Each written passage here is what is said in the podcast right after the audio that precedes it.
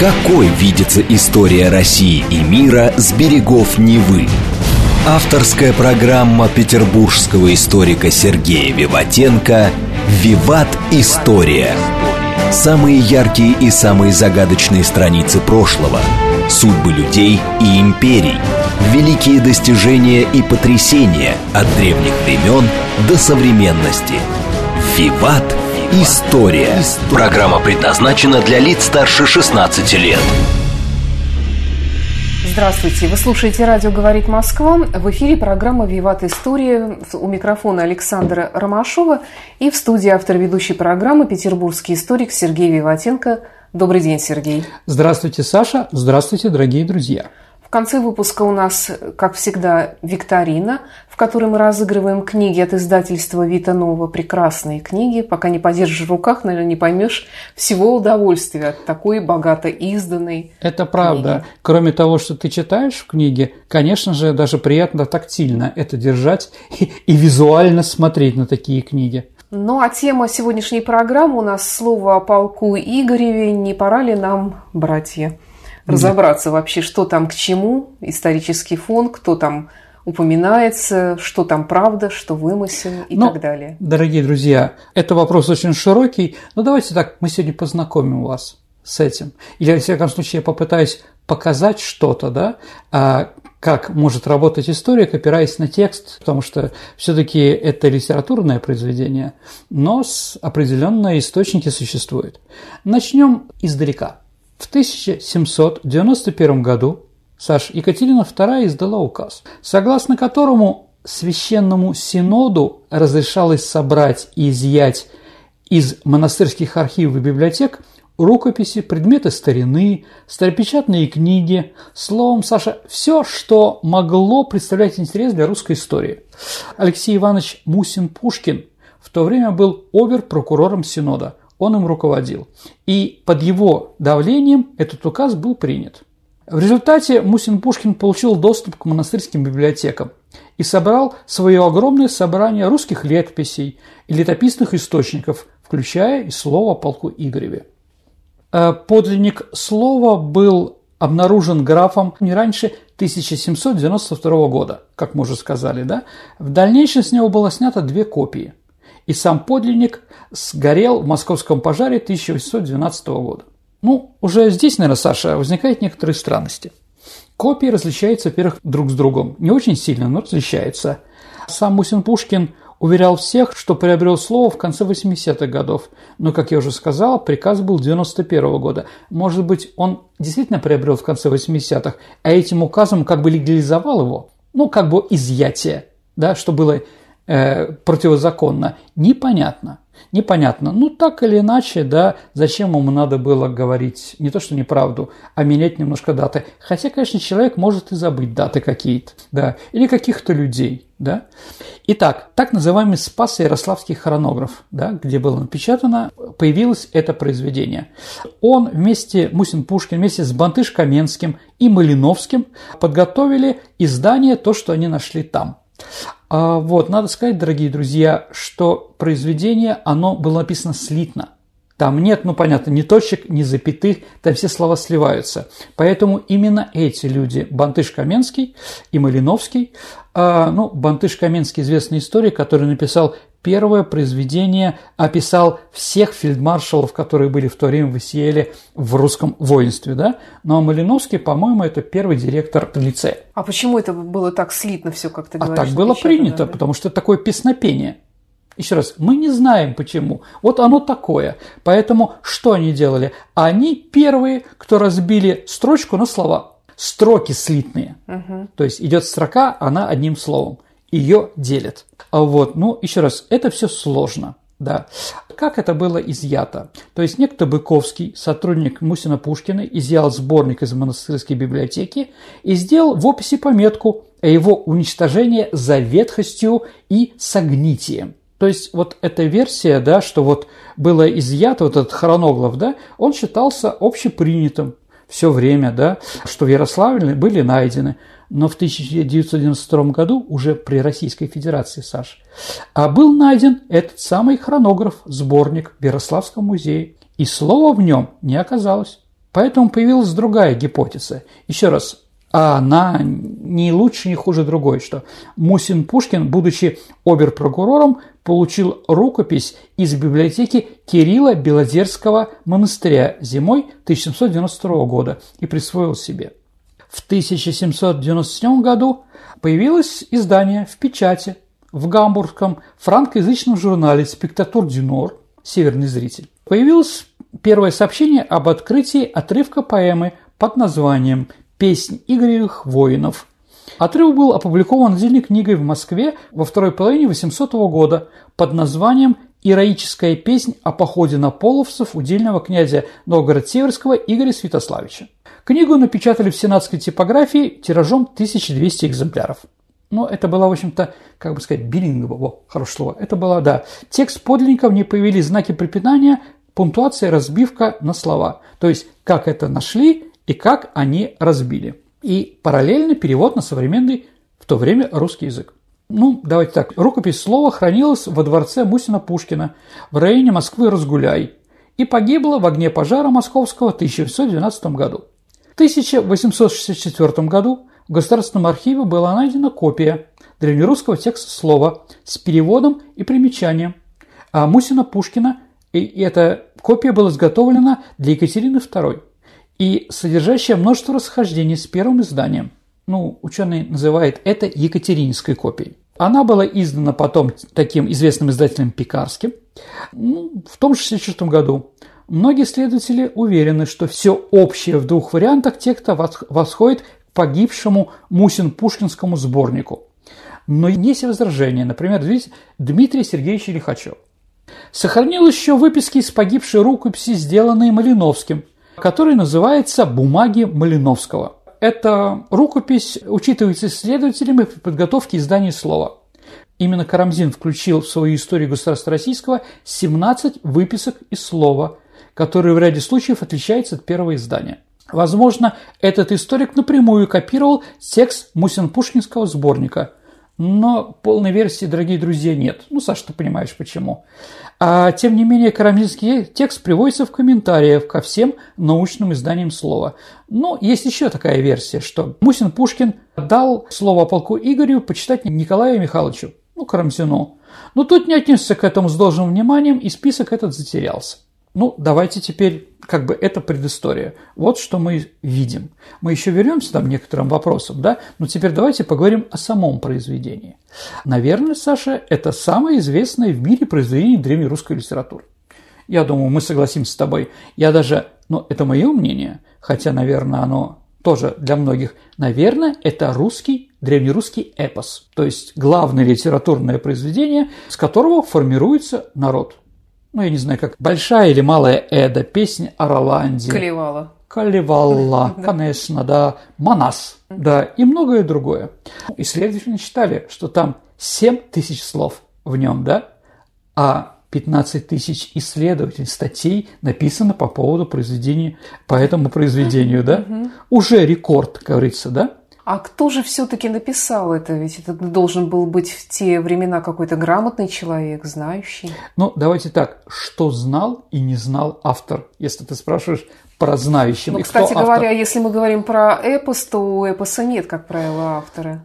Конечно, русский народ. Есть собиратель. Угу. С авторством очень интересно. А, итак, кто автор, что знал и не знал он. Я правильно сформулировал твой вопрос, Саша? Ну да. Хорошо. Ну давайте так. Первое. Автор – монах. Ну это понятно, да. Потому что автор не показывает свою личность в произведении. Потому что у монахов немножко другая философия. А я думала просто потому, что они из немногих людей, которые были грамотными в те ну, годы. еще раз, это все да и нет, как говорится, да. На самом деле в 12 начале 13 века грамотность уже в городах была, например, в Новгороде повсеместно. Мы же помним с вами, дорогие друзья, берестяные грамоты, да. которые говорят, и там написано что угодно, от приказов хозяина там, да, хозяина своему слуге до любовной записки, да, почему ты ко мне не пришел сегодня, я ждала тебя, ты меня разлюбил, ну и так далее, да. Так вот, считается, что это монах был Выдубицкого монастыря. Выдубицкий монастырь – один из главных православных монастырей в городе Киеве. Есть, конечно, Печерский монастырь, но это тоже неплохо. А, вот. А второе, что мы можем сказать, участник похода, потому что написал некоторые моменты, которые простой человек не знал, да? Ну, мало ли кто о чем писал. Лев Николаевич Толстой тоже писал о войне 12 года, но мы понимаем, что он на нем не был. Или Шолохов, Тихий Дон. Или Дюма. Про Или Дюма и про мушкетеров. Абсолютно верно, да. Так вот, известно, что ушло в поход 5000 воинов, а вернулось 15. И вот один из этих 15, видимо, это и написал. Угу. Возможно, после этого шока, когда шло одно количество, вернулось другое, и война была жесткой, и он ушел в анахи. Угу. Какая центральная тема, Саш, произведения? Ну, героический поход Игоря, как я понимаю. Но он не героический, он там на самом деле ну, да, критикуется. Да, Давай так, спасение православной души, дорогие друзья. А, вот так. Конечно. Слово – это религиозное произведение. Да. А в чем это выражается? А, ну, господи, ну там мораль религиозная. Мы сейчас рассмотрим это, Саша. Просто когда мы изучали это в школе, нам об этом не говорили. Ну, ты была комсомолкой в то время, да, Саша? конечно. А, вот, конечно, Пионеркой, не было, да. Поэтому, наверное, я и делаю передачу, чтобы познакомить, что сейчас говорят ученые. Угу. А, вот, да. Потому что мало ли что нам говорят в школе, дорогие друзья. Согласимся, что а, русскую литературу наша школа только убивает. Да, вот я, скажем так, специально перечитал в школе мы проходим какие-то произведения.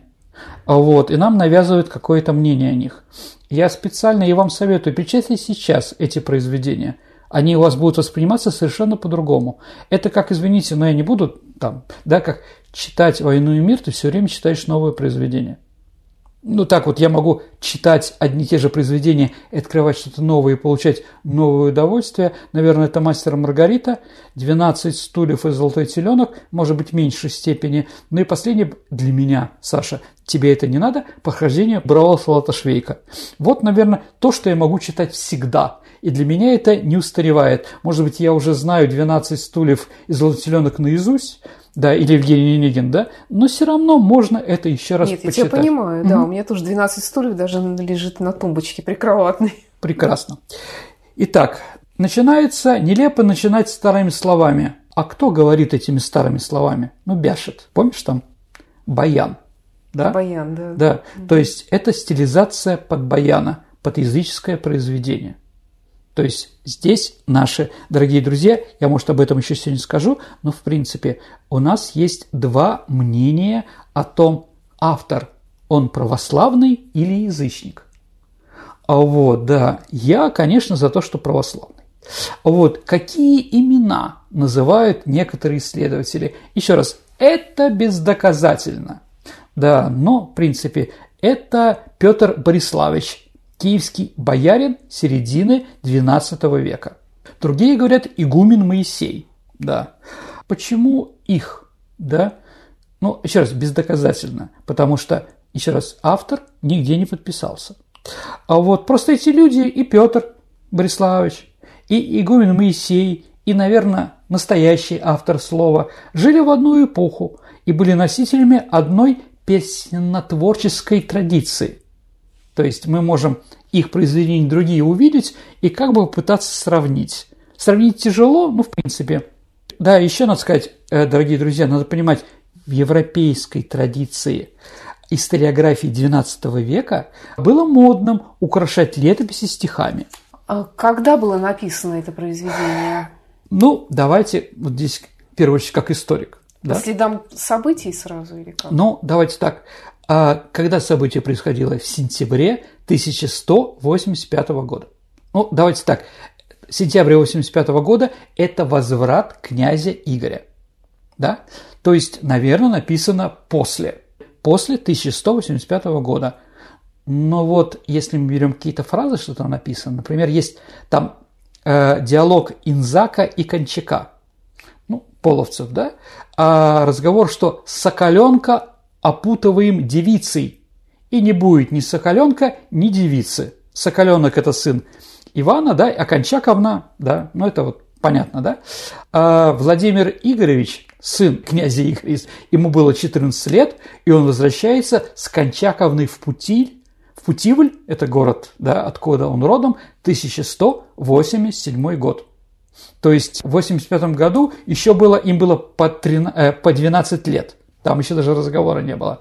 То есть, э, можно сказать, что не ранее 1187 года. Дальше. А во всем произведении Игорь жив. Понятно, что Игорь, как и все остальные исторические люди, он историчен. Воевал с половцами до нынешнего Игоря. Там есть фраза такая «до нынешнего Игоря». То есть Игорь жив. А когда он умер, мы знаем по летописям. Это произошло 22 декабря 1200 года. То есть, дорогие друзья, не позже этой даты. Ну, давайте еще про это скажу, что 1110 год – это поход Мономаха э, на половцев, знаменитый, удачный, мы о нем с вами говорили в передаче про Владимира Мономаха. Так вот, этот поход все время сравнивается произведением с походом Игоря. Да. С чего начинается поход Мономаха? 11 февраля – знамение, молния и гром, зимой, да. А он уходит в поход 26 февраля в пост. Это тоже, да? Владимир не ходил в завоевательные походы. А он защищал родину. Мономаха благословил на поход ангел и священники, а Игоря нет. Его поход завоевательный, нечестный. Он уподобляется в произведении половцам с его набегами на Русь. Угу. Игорь уходит на 21 апреля, на Пасху. Угу. Хочет славы. 11 мая, воскресенье, он разбит. Да, вот исторический контекст, чтобы понять, что хотел сказать автор. Бог указывает Игорю котни отцовского престола к золотому столу киевскому 1197 год. То есть в 1197 году Всеволод Большое Гнездо пошел на Дон. И это описано в произведении, то есть автор это знал. Итак, мы с вами уже 1197-1200 год. То есть мы еще больше, или наши исследователи сокращают это все. И еще там фраза есть «Роман притупил мечи, а шлемы половецкие». Роман Галицкий, знаменитый, мы тоже о нем говорили, дорогие друзья, побил половцев, когда его поход 1200 год. Автор это знает. Итак, дорогие друзья, значит слово написано поздней осенью 1200 года. Автор Саша описывает пять событий, неизвестных в летописи. То есть нигде, кроме слова полку Игореве, этого нет. Да. А, то есть он не взял летопись и после этого ее переработал, понимаете, да? А второе, то, что вот действительно автор написал в это время, да, историки установили, что то, что нет в наших летописях, угу. да, но есть какие-то доказательства другие, косвенные, что это было, да, как минимум пять таких вещей было найдено. Мы об этом еще поговорим, да. Ну и последнее. Он цитирует Библию не славянских переводов, которые были приняты, а из греческих текстов. То есть не так, как принято было со всеми. Мы говорим, что он был очень грамотным человеком, да, а именно знал, значит, греческий. Угу. Да, поход лет Игоря есть в двух летописях. То есть есть две исторические работы, где это написано. И плюс еще слово. Это как бы, извините, поэтическое произведение. Да? А что можно сказать? Только Саша Куликовская битва оставила себе столько литературных источников. То есть, если мы сравним слово полку Игореве, наверное, дорогие друзья, можем сравнить только с Задонщиной ну, еще там о Мамаевом побоище, да? Да, ну, если мы берем это как литературные вещи, Куликовская битва сопоставима, считается для литераторов, с походом Игоря, хотя там ничего не было, да? Что же так зацепило, что ли, древнерусских книжников, что они писали про это? Не про ледовое побоище примерно говорю там, да? Ну, еще там можно было похода Владимира Мономаха, ну или какие-то другие походы, которые были удачные и прочее. А вот именно. Ну, давайте так. Что же там такое есть, чем отличается от другого, да, от других событий? А, еще раз, в мае он попал в плен, как мы уже сказали, в августе бежит, в сентябре на родине. То есть это, Саша и дорогие друзья, надо понимать, это единственный раз, когда русский князь попадает в плен и бежит. А это бесчестие. То есть, если он бежит, ему у него была на это возможность. А возможность когда? Когда Половецкий хан разрешает ему живи свободно, но бежать ты не имеешь права. Он давал клятву, что не будет бежать, и он бежит. Ну и второе бесчестие, то, что никогда до этого русский князь не попадал никому в плен. Ну, его убивали там, как Святослава там или еще кого-то, да, но чтобы вот плен, чтобы его привезли там, да, да. В чем еще бесчестие? А потому что это событие, как у нас в опере, героическое, да, человек вырвался из плена, да, то есть Кончак и Половцы ждали, когда привезут выкуп за этого товарища. Так было принято. Mm-hmm. Ну, даже Франциск или Франсуа, французский король, да, битве при Павии, при котором и да Винчи был там, да, он же тоже попал к испанцам в плен, да, вот, и заплатил, и вышел. Ричард Львиное сердце в Австрии там, да, а такая же ситуация, да, прочее, они даже не бежали, потому что это бесчестие. И ответ на это бесчестие какое? Половцы к нам нагрянули. Зачем? А за выкупом, за деньгами – то есть монах пишет, да, ты бесчестно поступил, да, и теперь половцы у нас грабят, убивают, и они, естественно, заберут большее, чем что они требовали деньгами, да. Вот, то есть Игорь, дорогие друзья, здесь анти-Владимир Мономах. Еще раз, один идет, да, в пост, другой идет, наоборот, после поста, вот, в разное время, да, их как бы сравнивают. Владимир, он не то что святой, а он воюет за родину. А этот, помните, да, а, как там, князю слава, почестям себе. Извините, дорогие друзья, на, я наизусть э, слово полку Игорю не знаю. Ну, что-то помню, конечно, да. А вот такая ситуация, да. А что касается затмений, которые там описывается, угу. ну, действительно имело место быть? Да, конечно. Конечно, дорогие друзья, это же математика, это все высчитывается, когда происходит, да? На восьмой день похода солнечное затмение. Предве... Что такое затмение? Это предвестник страшного суда, да? А 1 мая, когда оно произошло, это день, дорогие друзья, памяти пророка Иеремии из Ветхого Завета. Там было пророчество о Израиле. Зачем тебе пить мутную воду из Нила, да? То есть это вот Сидикия, 586 году до нашей эры пошел поход на Вавилон и был разбит. То есть это духовная фиаско, как там, так и здесь. А мутная вода из Нила, а они шеломами решили из Дона попить. Да? Такая перекличка как бы этих произведений, да? А вот за 100 лет до событий, с 1070 года, Саш, до 1175 года было 12 солнечных затмений. Причем 8 затмений было перед смертью черниговских князей. А Игорь – черниговский князь. Но Новгород-Северский – это там. Понимаете, да? То есть прямые предки, как бы природа, Бог или еще что-то говорит Игорю, это все закончится плохо. Понятно, да? Притом ты же знаешь, и твой дед, и твой прадед, и прочее, да, все они исчезли из этой жизни после солнечных затмений. Угу. Увидев знамение, бояре поникли головами. А Игорь что в ответ? Да плевать. Извините, будущее только женам нашим ведомо. Да, они будут оплакивать мужей. Ну, понятно, да, вот этот плач знаменитый, да? А вот, ну, еще, да, про страшный суд, да? А по мнению монахов, ну, Фома Квинского, например, да, история находится в тени будущего, а будущее – страшный суд. Воины вступают в темноту из христианской Руси в языческую степь, да? И поэтому, дорогие друзья, там еще такая интересная вещь. Автор описывает поход только ночью. Днем там ничего, никакого движения у него и описания нет. То есть Игорь вступает во тьму. Солнце появилось только когда он вернулся на Русь.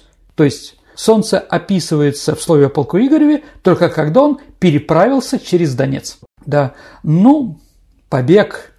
А Игорь сват Кончака. Поэтому свободно ходит по лагерю, даже на охоту. Ведь из степи вроде не убежишь, потому что там все открыто.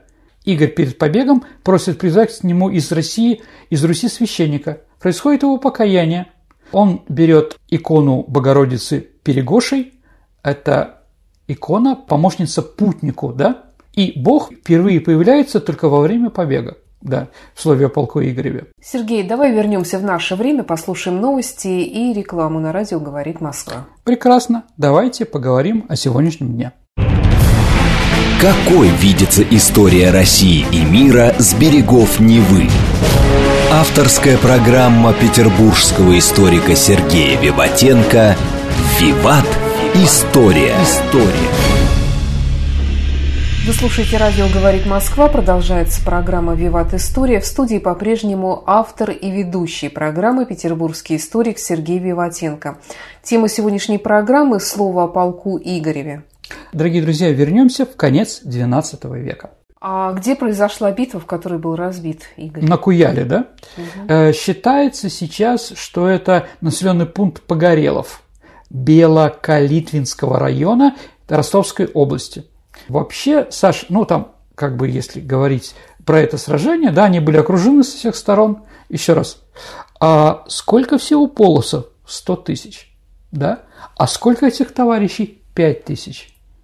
Он что, не понимает? А почему он пошел, Игорь? Вот, вот, кстати, да. А потому что за несколько лет до этого похода туда ходили другие князья и победили. А Игорь не ходил, да. Он не герой, да, знаете, как после войны. Фронтовики и не фронтовики, да. А вот кого поставить на какую-то должность? Наверное, героя, чем этого, да.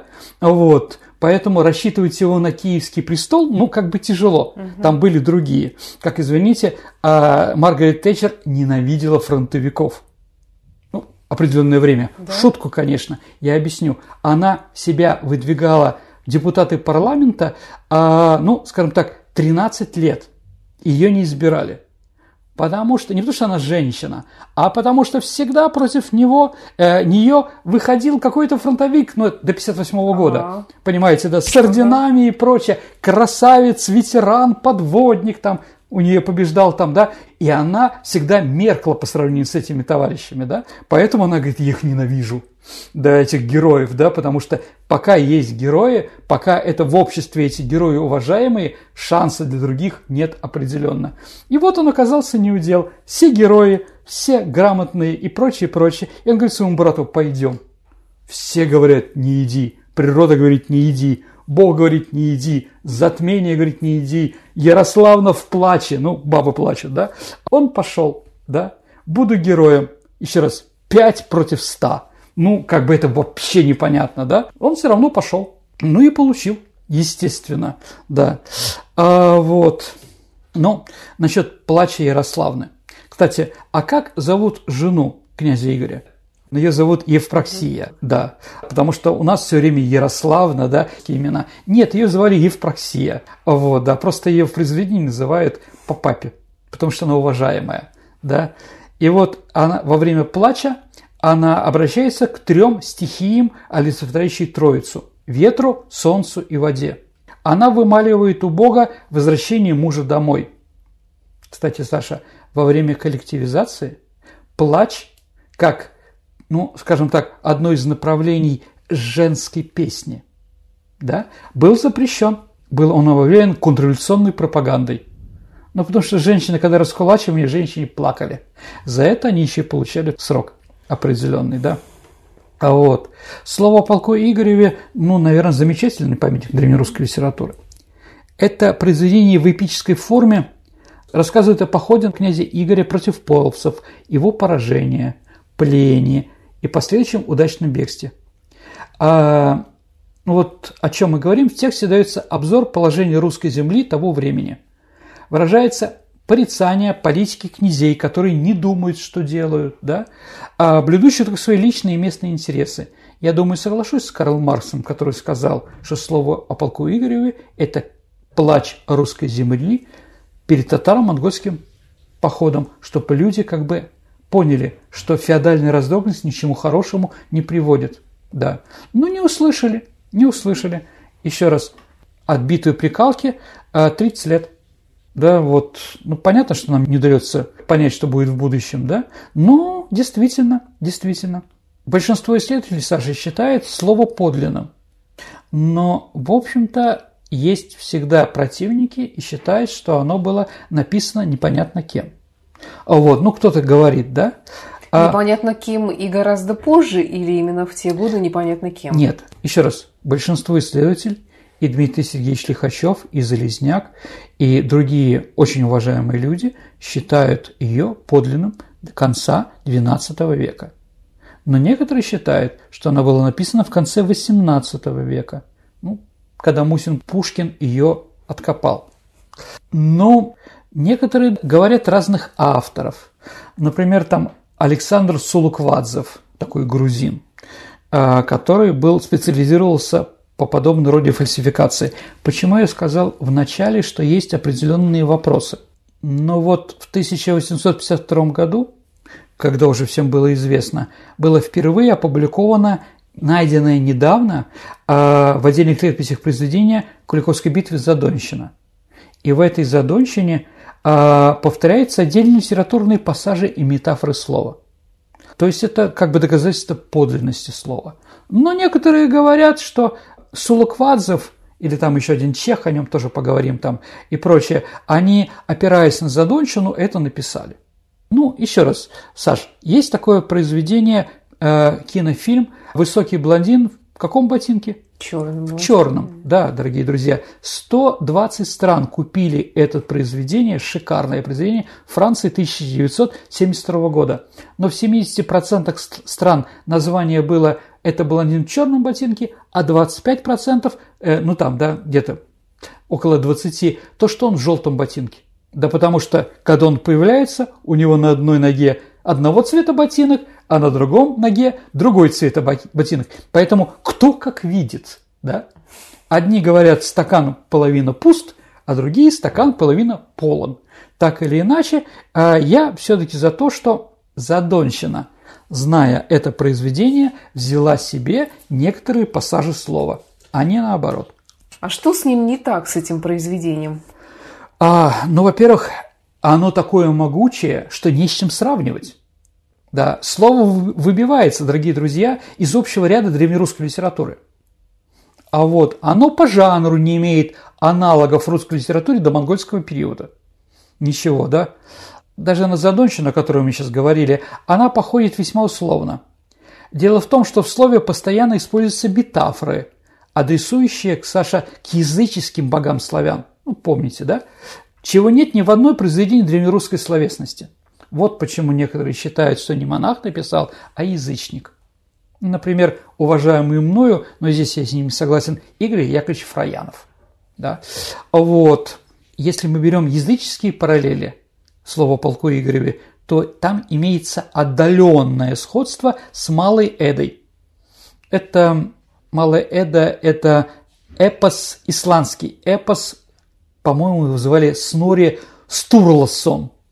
Он был написан в начале XIII века. А вот, ну мы здесь можем сказать, дорогие друзья, что Стори переписал, потому что все-таки это конец XII века да, произведение. В общем, как бы, да. А, вот, есть какой-то вопрос. Ну, слово не раскрывает ни об одном неизвестном историкам факте. Но, с другой стороны, в этом ничего такого. То есть ты хочешь сказать, что там нет ни одного исторического факта? Нет, там Или нет как? тех фактов, где нет источников доказать, что они были. Вот, есть некоторые моменты, которые пока никак не доказаны. Да? Угу. Вот. То есть все очень красиво написано и входит в рамки тех источников, которые мы знаем. Да. Если действительно слово было написано в конце XII столетия, то была бы великая вероятность наткнуться в нем на какой-то неизвестный факт, представляющий интерес для истории. Но ничего такого не содержится. Все факты упоминания в слове уже были известны по источникам, опубликованные до конца XVIII века. А художественные сцены, развитые воображением слова автора слова, были бы, э, быть он современником Игоря Святославовича, или ничего принципиально нового к этим фактам не прибавляют. Вот. Советское время с наиболее развернутым обоснованием поддельности слова выступал такой московский историк Александр Зимин. Он даже назвал и возможного автора, по его мнению, это Ярославский архимандрит Иаиль Быковский, о котором мы с вами говорили. А вот при Екатерине он, этот Быковский, получил отставку с сана архимандрита, но продолжил жить в упраздненном монастыре на щедрую государственную пенсию. То есть у него были деньги, было время, чтобы этим заняться интеллектуальной деятельностью. А вот.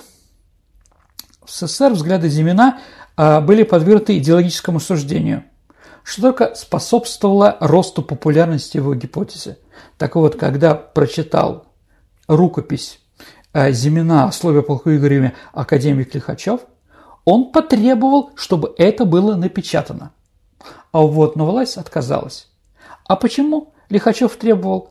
А потому что, скажем так, если вы прочитаете эти аргументы, они очень слабые.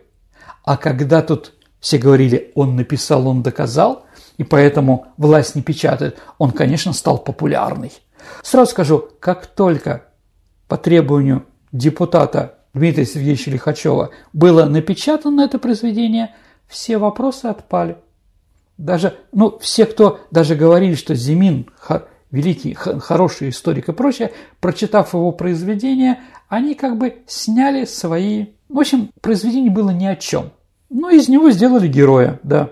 Но, скажем так, лингвисты все время доказывают, что автор слова, э, если бы жил в XVIII веке, то должен был бы знать неизвестные тогда особенности древнерусского языка. Но, как бы да, этого нет. Ведь нету подлинника слова, как мы уже сказали, да? Поэтому, да, вот борьба Лихачева и Зимина. А вот даже больше скажу, ну, это сейчас напоминает очень современную ситуацию, да, когда там запрещает наших авторов, да, когда только Зимин об этом объявил, да, об этом объявила некоторые радиостанции зарубежные, и после этого высшие учебные заведения, великие там, да, где там ученые за рубежа, спешно вычеркнули слово полку Игореве из программы изучения древнерусской литературы.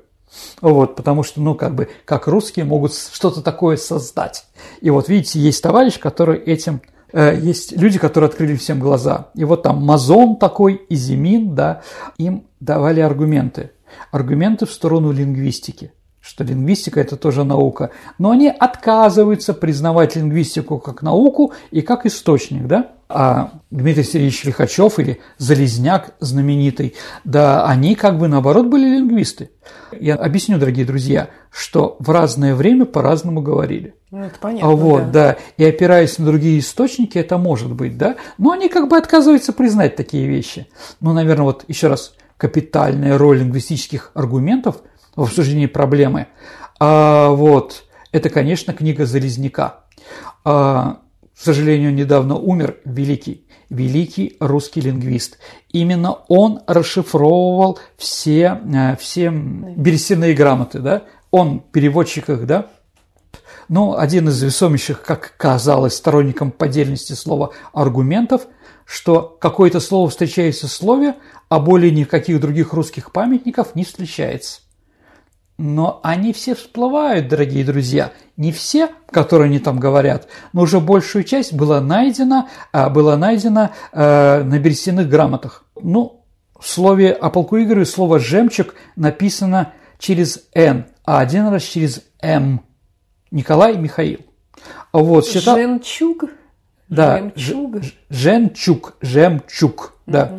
Угу. Вот считалось, ну, этими, что написание через «м» в древности не использовалось, и это отрывок поздняя вставка.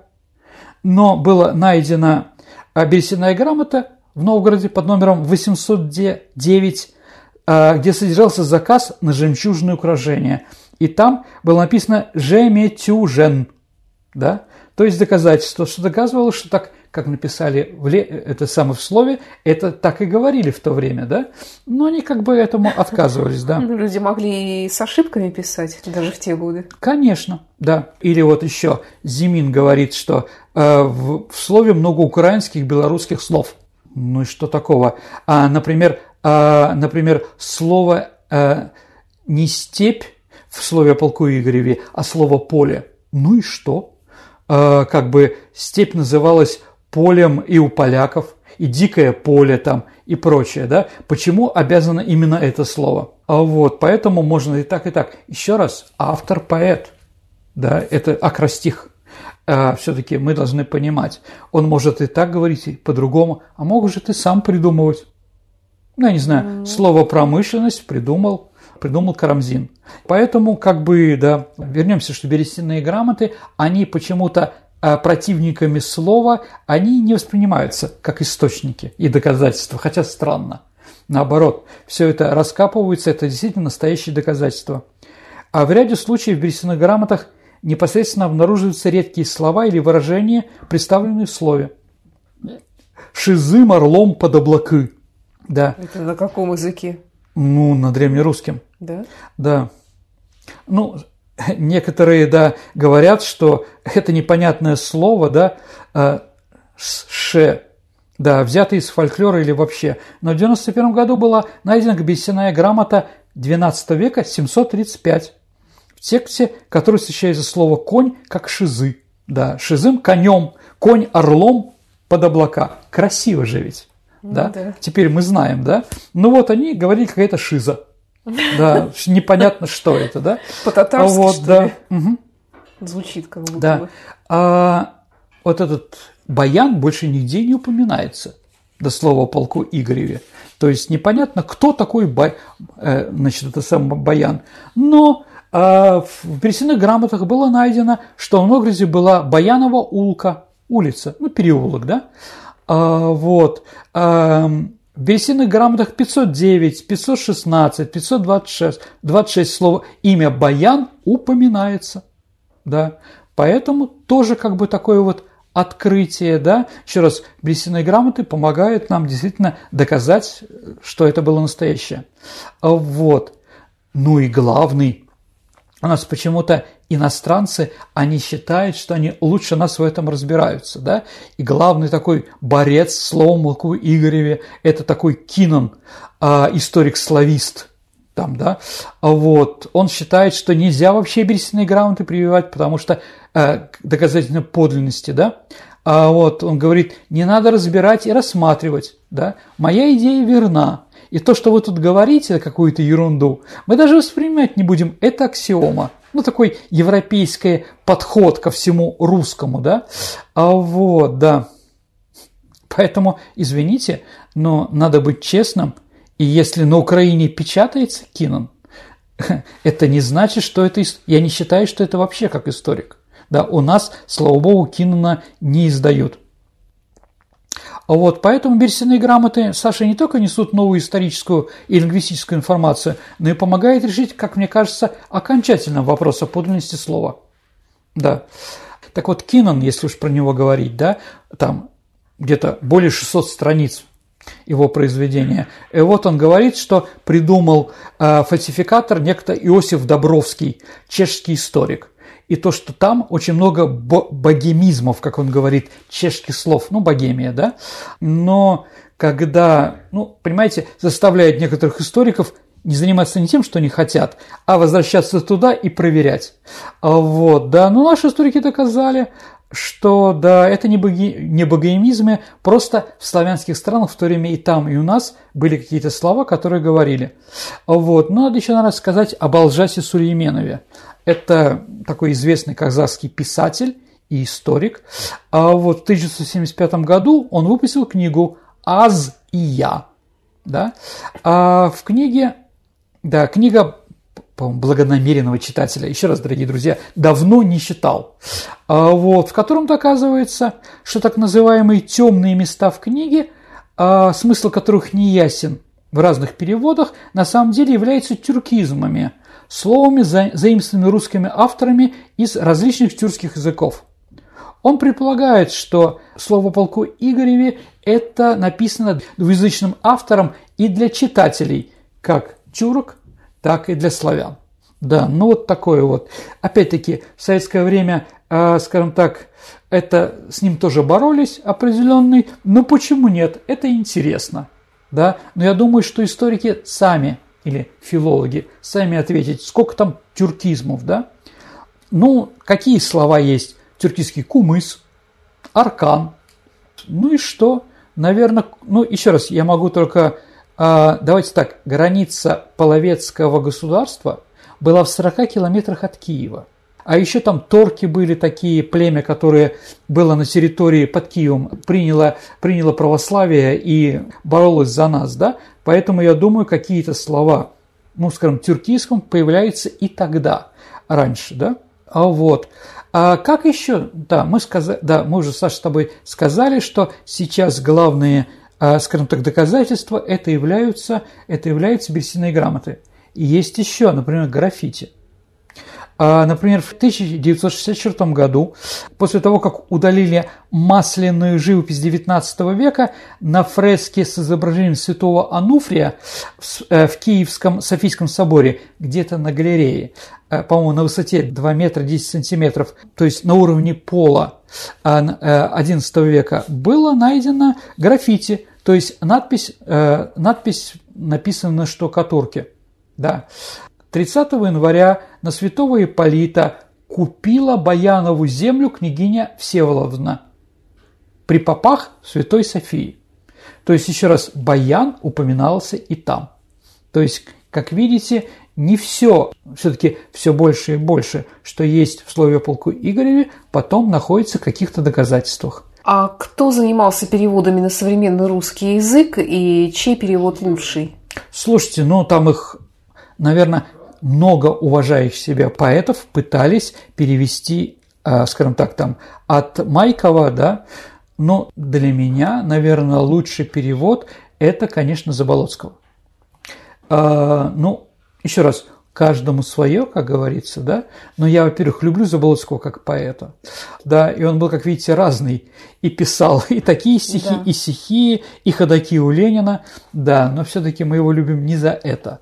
Вот. Я думаю, что лучше, еще раз, это мое мнение, дорогие радиослушатели, у вас может быть другое, давайте поговорим, потом поспорим, да, а вот, да, я считаю, да, я считаю, что Заболоцкий.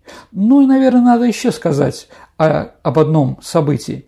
В 1907 году конструктор музыкальных инструментов по фамилии Стерлигов и гармонист по фамилии Орландский а, скажем так, создали новый вид русской гармоники. И как они ее назвали, Саша? Баян, Саш. Да. Ну, понятно, да? То есть, еще раз, вот это русское слово баян, которое называется инструмент, был как раз навеян именно этим языческим баяном, который вот существовал, и от которого, про которого мы знаем и слово о полку Игореве. А баян не имеет отношения к баюну? Хороший Кот вопрос. Баюн. Вот, дорогие наши лингвисты, и подумайте над этим вопросом. Радиослушательница Александры Ромашовой. Может быть. Ну, давайте так. Э, баюн – это от слова «баять», рассказывать сказки. Ну, байка по-польски да. значит сказка. Баюшки баю, то есть угу. я баю байку, то есть говорю вам сказку да, а вот рассказываю сказку, может быть, Баюн он такой. Во всяком случае, если Баюн взглянул на кого-то, тот засыпал до камен, да, окаменел там или как-то по-другому, да. Вот, может быть, Саша, может быть. Но на все вопросы я тебе, особенно женские вопросы я тебе ответить не смогу, на женскую логику, извини. Почему же женская? Хорошо. Общечеловеческая. общечеловеческая. Договорились, Саша, договорились. Спасибо, Сергей. Ну а теперь настало время перейти к нашей исторической викторине, в которой мы разыгрываем книги от издательства Витанова.